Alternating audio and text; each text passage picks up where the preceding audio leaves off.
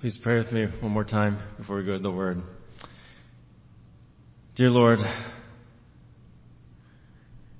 the lion who is also the lamb, we do love you. And we ask you, God, even as we listen to your word now, that we would love you more. More love to thee, O Christ, more love to thee. And as we do, God, let that spill over into one another and onto the lost. Help us, God, to, to grow in Christ likeness, apply the word to our, our hearts and our souls. And as we live out these truths, God, I, I pray that, that you would be exalted. We thank you for, for this time now and for this worship service. In Jesus' name, amen. Let us turn in our Bibles to Mark chapter 10.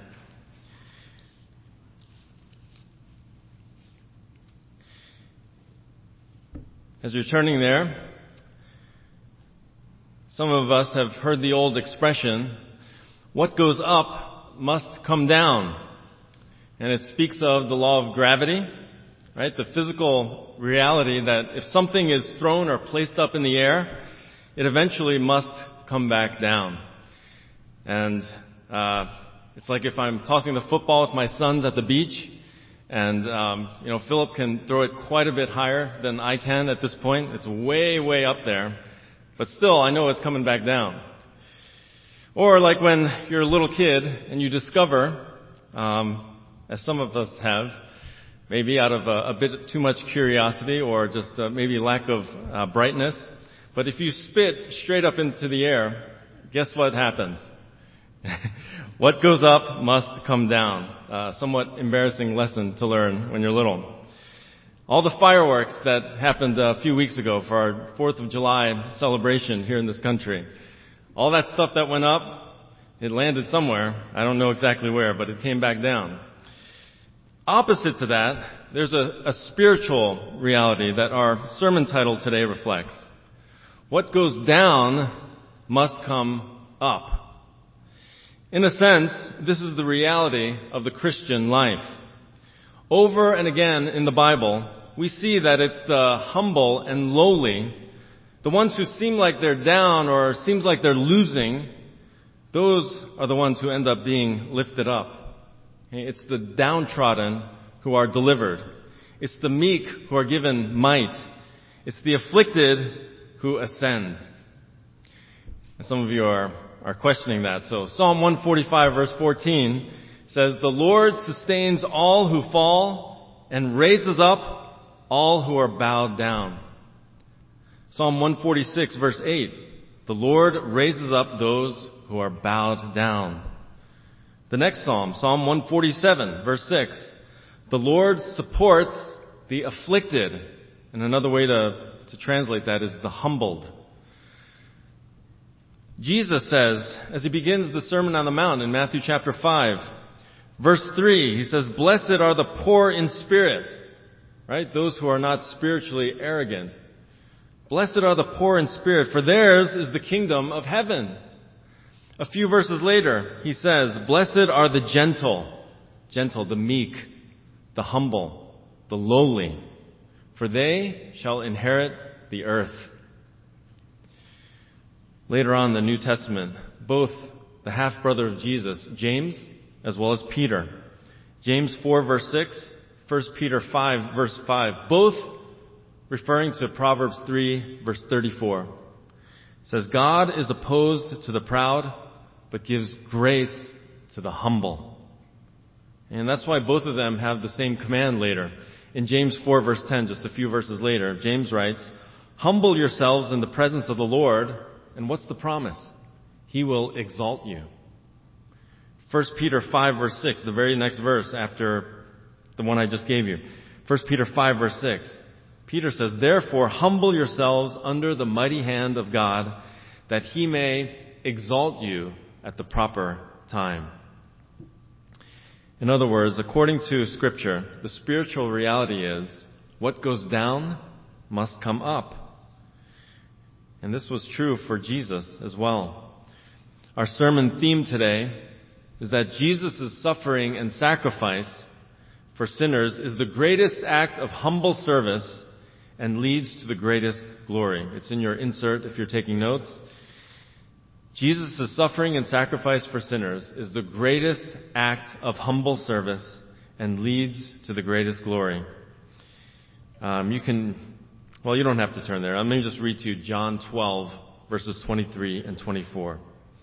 John 12, verses 23 and 24. Jesus said, The hour has come for the Son of Man to be glorified. Truly, truly, I say to you, unless a grain of wheat falls into the earth and dies, it remains alone. But if it dies, it bears much fruit. He's speaking metaphorically of his own death to come. And just as a, a sown kernel dies to bring forth a rich harvest, so Jesus' death will result in the salvation of many souls and great glory to God and great glory to himself. He says this is the hour. The hour has come. John chapter 12. He's almost at the cross. The hour has come for the Son of Man to be glorified. And we know that in Jesus' life, he was born in a, lowly manger on earth, but he's now seated at the right hand of the Father. While on earth, he had a, a career in carpentry. Now he reigns in divine royalty. He suffered and died on a cross wearing a mock crown of thorns, but now he bears the crown that belongs to the King of Kings and Lord of Lords. And a week before he was crucified, he rode into Jerusalem riding on the foal of a donkey. He's going to return on a figurative white stallion to establish his thousand year kingdom on earth. And I love that we sang, and can it be? um, because when, when, I consider that, that hymn and the words of Charles Wesley there, it, it takes my mind straight to Philippians chapter 2, right? And so starting in verse 8, it says, Being found in appearance as a man, he humbled himself by becoming obedient to the point of death, even death on a cross. And so the next verse says, For this reason also, God what? Highly exalted him and bestowed on him the name which is above every name, so that at the name of Jesus every knee will bow of those who are in heaven and on earth and under the earth, and every tongue will confess that Jesus Christ is Lord to the glory of God the Father. And so it is for Christ and for us, his followers. What goes down must come up. So let's read the, the text. Mark chapter 10, verses 32 to 45. We're not going to get through the entire passage today, but I'm going to read it. So if you are able to stand and withstand uh, 14 verses, this is Mark chapter 10, verses 32 to 45. If you're not able, please stay seated. But this is the Word of God. They were on the road going up to Jerusalem, and Jesus was walking on ahead of them and they were amazed, and those who followed were fearful. And again, he took the twelve aside and began to tell them what was going to happen to him, saying, Behold, we are going up to Jerusalem, and the Son of Man will be delivered to the chief priests and the scribes, and they will condemn him to death, and will hand him over to the Gentiles. And they will mock him, and spit on him, and scourge him, and kill him, and three days later he will rise again. James and John, the two sons of Zebedee, came up to Jesus saying, Teacher, we want you to do for us whatever we ask of you. And he said to them, What do you want me to do for you? They said to him, Grant that we may sit, one on your right hand and one on your left, in your glory. But Jesus said to them, You do not know what you are asking. Are you able to drink the cup that I drink, or to be baptized with the baptism with which I am baptized? They said to him, We are able. Jesus said to them, The cup that I drink, you shall drink, and you shall be baptized with the baptism with which I am baptized. But to sit on my right or on my left, this is not mine to give, but it is for those for whom it has been prepared. Hearing this, the ten began to feel indignant with James and John. calling them to himself, Jesus said to them, You know that those who are recognized as rulers of the Gentiles lord it over them, and their great men exercise authority over them. But it is not this way among you. But whoever wishes to become great among you shall be your servant. And whoever wishes to be first among you shall be slave of all.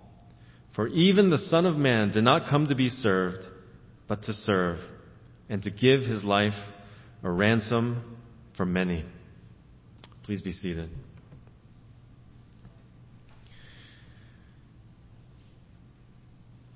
So this is part one of what goes down must come up.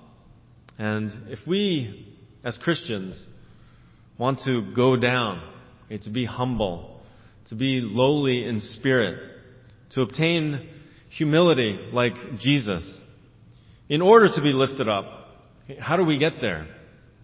If we believe God's promises that the humble will be exalted with Him, okay, will receive His uplifting hand, will be raised up in His grace, how do we develop that humble, lowly attitude?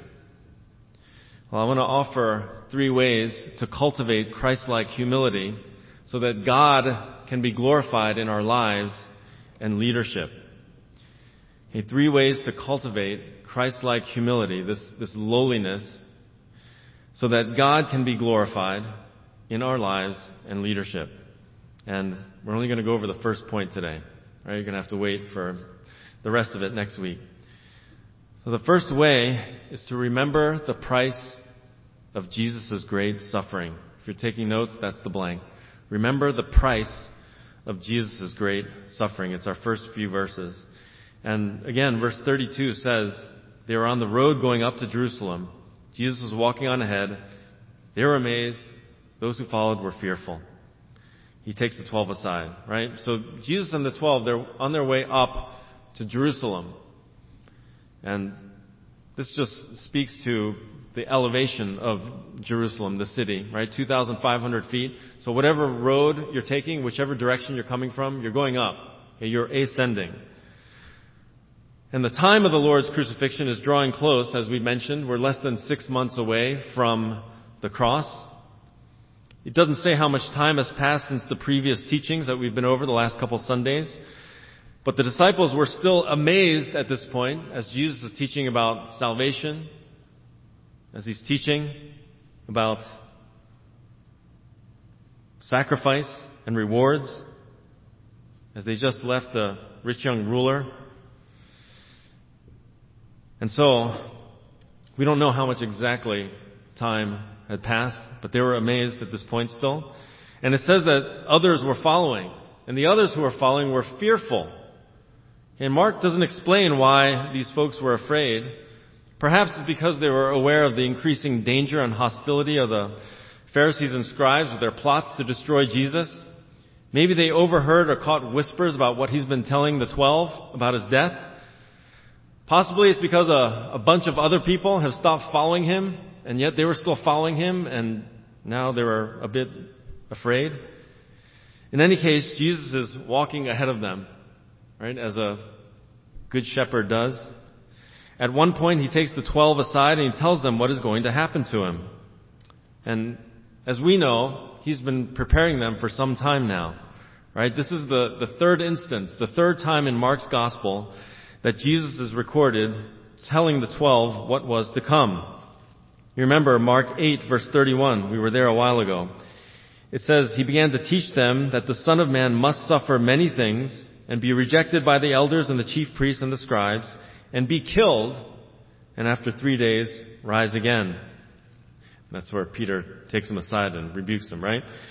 The next chapter, Mark 9 verse 31, verse 31 again, but Mark chapter 9. It says, For he was teaching his disciples and telling them, The Son of Man is to be delivered into the hands of men, and they will kill him. And when he has been killed, he will rise three days later. And now, chapter 10, verse 33.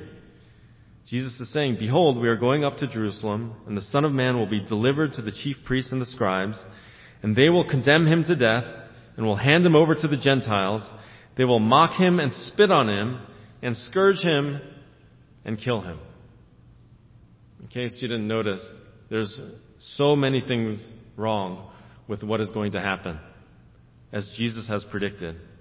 I mean, we have to, we have to remind ourselves, okay, everything is just absolutely wrong here. It's like uh, Luke Skywalker, right? In that now classic line that he tells Kylo Ren, right? Every word of what you just said is wrong. And that's not to say that Jesus is wrong here. I'm just saying like it's, it's, it's wrong as in not right. Right? It's, it's, it's unfair. It's unjust. It's, it's faulty. It's incorrect. It's in error. It's inappropriate. Look at this. The Son of Man will be delivered to the chief priests and the scribes. The Son of Man. God in the flesh. Daniel chapter 7. Title of deity. Indicates the full humanity of Jesus. Yet, He's fully God. This one, holy God, holy man, who will be delivered to the chief priests and scribes. The incarnate God, the one who we've been learning about through our study in the Gospel of Mark, the one who has power and authority over demons and disease and nature and death and everything, he's going to be handed over to who? A puny human religious leaders who are teaching a false system of salvation. And this is just, this is just absurd. Next, and they will condemn him to death. What? What, Lord? These fallen, hypocritical, blind guides will condemn him, the Son of Man, to death? They are judging him. They're giving him the, the death sentence to the perfect, holy, sinless Son of Man.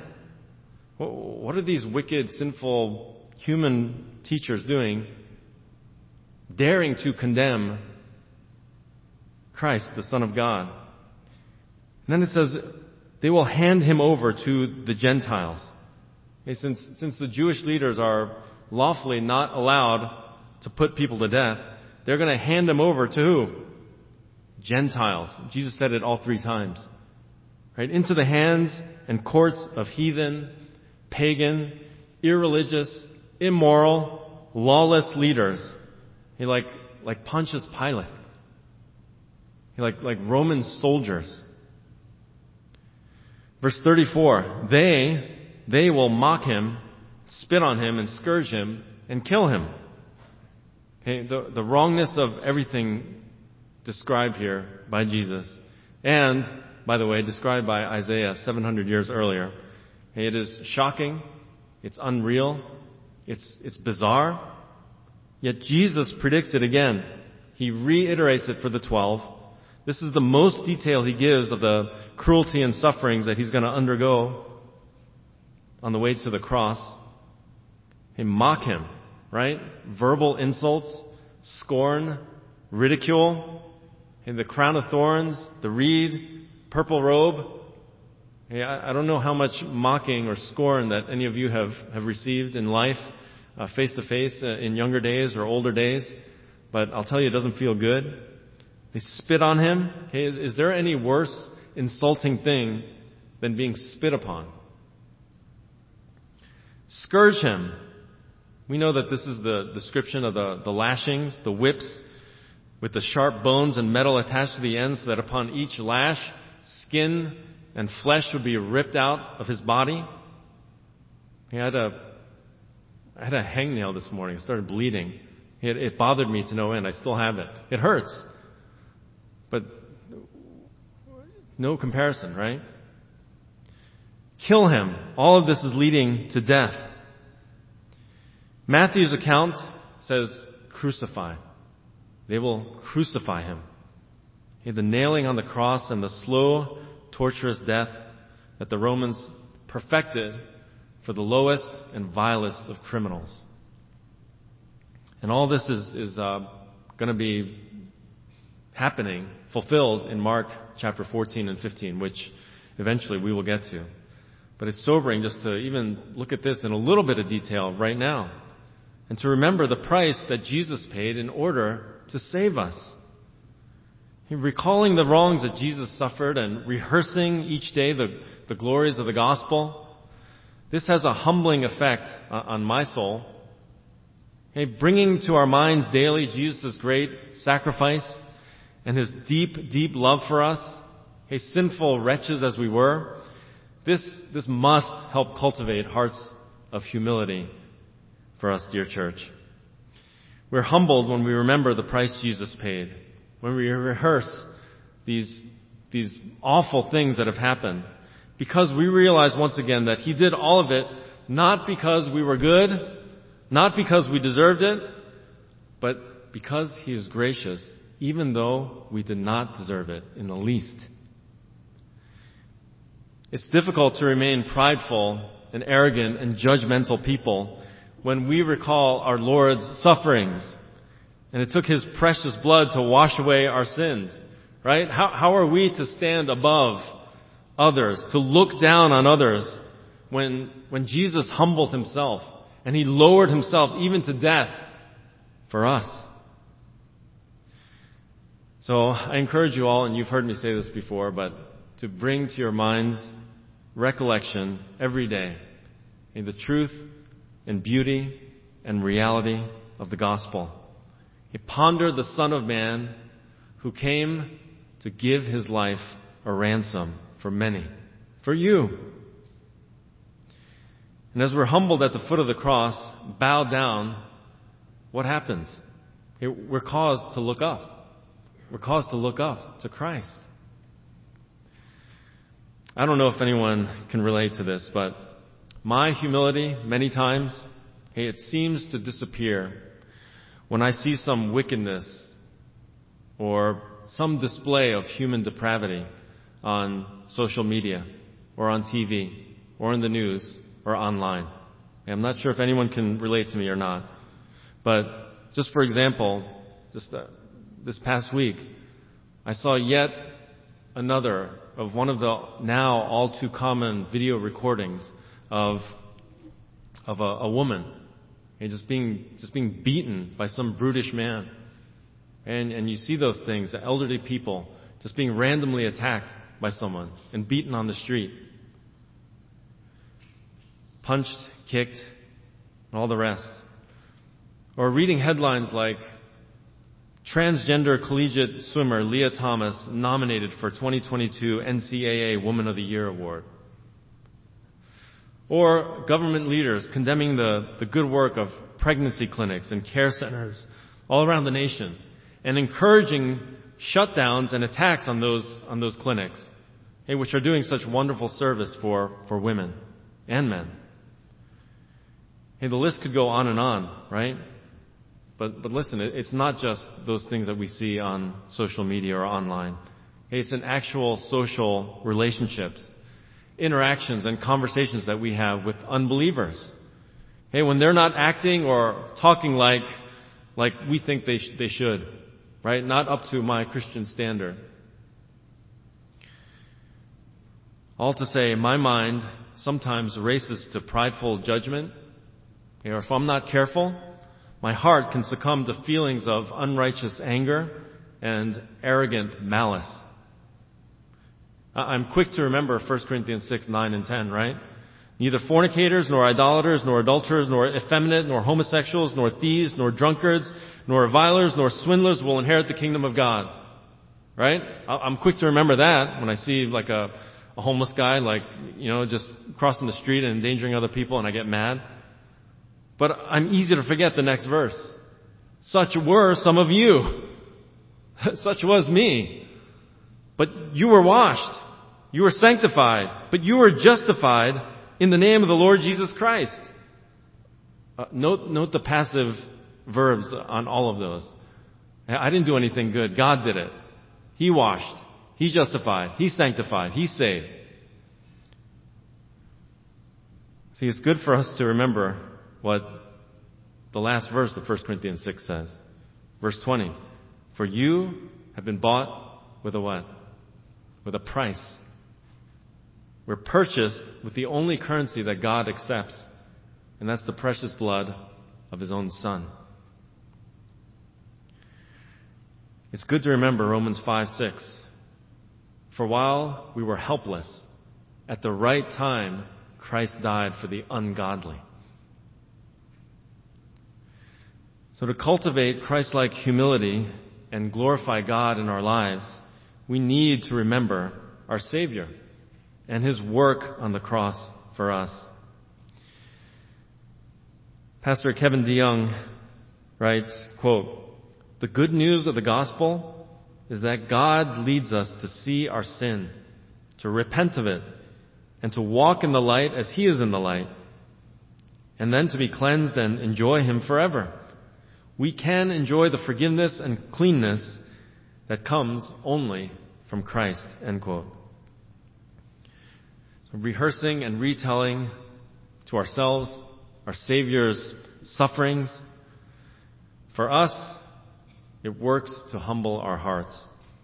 The price He paid for my sins reminds me just how much Jesus loved me, just how much He cared for me. And also it reminds me of this, just how much Jesus continues to love me, how He loves me right now, just how much Jesus continues to care for me. He cares for me, He cares for us. He cares for you, blood-bought sinner, right now. He hasn't stopped. The price of His blood was, was too costly, it was too precious for Him to ever abandon you. The author of Pilgrim's Progress, good old John Bunyan, on remembering Jesus' sufferings for us. He said, quote, I saw my sin as most barbarous and a filthy crime I had to conclude with great shame and astonishment that I had horribly abused the Holy Son of God. And I felt my soul greatly to love him and my heart to yearn for him. For I saw that he was still my friend. End quote. Thank you, Lord. What a humbling effect it has for us to remember the sufferings of Christ. So the second part of verse 34, the last part of verse 34, Jesus says, and three days later, he will rise again. Before we conclude this point, we should remember that the gospel that humbles us before God and others includes the resurrection. The resurrection. Indeed, what goes down must come up. The Lord has mentioned to the disciples that he would rise from the dead a, a few times now. And sometimes he did it in veiled ways, like in John chapter 2, but sometimes more directly. And lately, as we're in Mark chapter 10 here, he's been speaking to them more plainly, but they did not understand.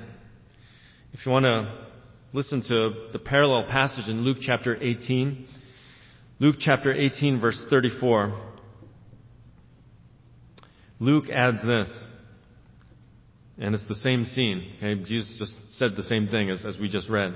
So in verse 34 of Luke 18, he says, But the disciples understood none of these things, and the meaning of this statement was hidden from them, and they did not comprehend the things that were said. Isn't it pretty clear, according to Dr. Luke, that the disciples did not get it? Right? Did you notice that? Three ways, three, three times in that one verse, he basically says that they were in the dark about what Jesus was saying. And part of it was that the true meaning and significance of Jesus' shocking prediction was hidden from them. Right? That was the second way he put it. The meaning of the statement was hidden from them. That is, God kept comprehension from, from coming to them at this time. But also, they just didn't get it. They didn't understand. Right? So it's, it's one of those both and kind of things. It reminds me of Pharaoh again. Right? Did God harden his heart or did he harden his own heart? Well, the text tells us equal number of times that both. So here, God kept them from understanding and they, they just didn't understand. So we keep reading the Gospels, further in the Gospels, and we see that the twelve would fully realize what his words meant only after seeing the Lord resurrected. For now, they could not understand. And their, their mindset was that Jesus, Messiah, was going to come in and usher in that political, earthly kingdom. So Jesus tells them what's going to happen. the sufferings and sacrifices. And the twelve, although they believed in him, they were true disciples, except for Judas, they don't quite understand. And along with that, they continued to struggle with self-centeredness, selfish desires. Okay? In a word, pride. In a word, pride. So, like I said, next Sunday we're going to hit the last two points on how to cultivate Christ-like humility. But um, let me just start this one, okay? Let me just start the, the, the second point, and it's the how do we cultivate Christ-like humility? We have to battle the problem of recurring pride. A recurring, I'm telling you, Jesus told them this, and this is not the only time. He's been teaching them about humility and about service and servanthood and leadership and all these things. And yet, they don't understand. They don't get it. They don't understand any of it. Not just not the resurrection, right? So verse 35 says, James and John, the two sons of Zebedee, came up to Jesus saying, Teacher, we want you to do for us whatever we ask of you. Right? It seems that James and John needed to hear this sermon. And I'm kidding. But really, they should have just listened to Jesus' words, right? what he's told them. Three times at least at this point. Even upon hearing again from the Lord directly what's going to happen, the sufferings that he's going to take, they immediately think of themselves. Okay? Apparently the argument, you remember, in Mark chapter 9 that the disciples had among themselves about who's going to be greatest among us in the kingdom, that, that hasn't been settled yet. And James and John are like jockeying for position here, getting to the Lord. And they even get mom involved in this. Okay, we'll, we'll look at that maybe next time in Matthew's account. It seems like they and the twelve could have benefited from really considering what Jesus was saying more. Or maybe asking him for more explanation, right? That's a sign of humility. Ask. Or simply taking more time to ponder what it meant that the Lord would suffer, be taken away, tried, delivered, crucified. Maybe, maybe focusing more on the Lord and His Word rather than themselves would have helped them become more humble, others minded disciples. And so that brings us back to our point for today, right? This goes for us as well. Deeply pondering, thankfully praying, faithfully persisting in the truths of the gospel, meditating on the price Jesus paid for the forgiveness of our sins, that He conquered death by rising again from the grave, I believe this will help us all become more humble, more others minded disciples. And thus, bring, bring glory not to ourselves, but to the Lord of our salvation. In conclusion, I'm going to go back to John chapter 12. You can just listen or you can go there with me. But John chapter 12, I mentioned it in the beginning. And I'll say it again, verse 23. Jesus said, the hour has come for the Son of Man to be glorified. Truly, truly, I say to you, unless a grain of wheat falls into the earth and dies, it remains alone. But if it dies, it bears much fruit. Okay? And then the last two verses, 25 and 26. He who loves his life loses it. And he who hates his life in this world will keep it to life eternal. If anyone serves me, he must follow me. And where I am, there my servant will be also. If anyone serves me, the Father will honor him. There you go. Humility, lowliness, meekness, service, down must, must come up, will come up. The Father will honor me, will, will, will honor us with Him. That's the promise. And I don't want us to get this wrong, okay? Like last week, the point of following Christ and, and sacrificing for Him in the gospel is not simply in order to obtain a reward, even though when Jesus says there's rewards, we should look forward to them. But the be- better point is the reality of the Christian life is that those who do sacrifice much for Christ, for the gospel, it will result in the abundant life that promises blessings a hundredfold. Innumerable uncountable, the highest degree, the form, in the form of spiritual blessings. And we talked about that last week. But as we think on those promises and rewards and blessings, what, what do our hearts sing, folks? Blessings all mine with 10,000 beside, right? And then it doesn't end there, but great is thy faithfulness. It turns into a song of praise to God. We don't glory in ourselves as we remember the gospel. We glory in the Lord our God. We sing, I will not boast in anything.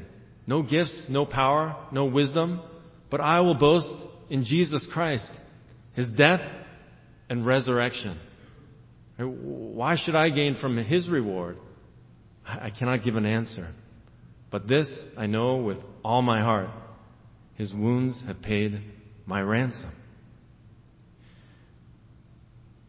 Let me close with this. Gresham Machen, the old 20th century theologian, he said, worse than the gospel being denied is the gospel being ignored. Dear Faith Bible Church family, let us not ignore the gospel. Instead, let's cultivate Christ-like humility together by remembering the great price Jesus paid in his sufferings for us and trusting, trusting Colossians 3 verse 4. When Christ, who is our life, is revealed, then you also will be revealed with him in glory. Hey, what goes down must come up. Amen? Amen. Let's pray. Dear God, what beautiful truth this is that we've just skimmed the surface on, that we've tried to explore a bit that Jesus' suffering and sacrifice for sinners like us is the greatest act of humble service. And this does not terminate in us, God, but leads to the greatest glory. Glory to you, soli Deo Gloria. To God alone be the glory. This is our prayer, this is our heart, and we trust you, God, as, as we, as, as we try to apply these things to our lives and and pursue and, and seek to grow in, in humbleness like our Savior, that, that you will be glorified more in our lives and you will exalt us as we want nothing but you to be the one honored.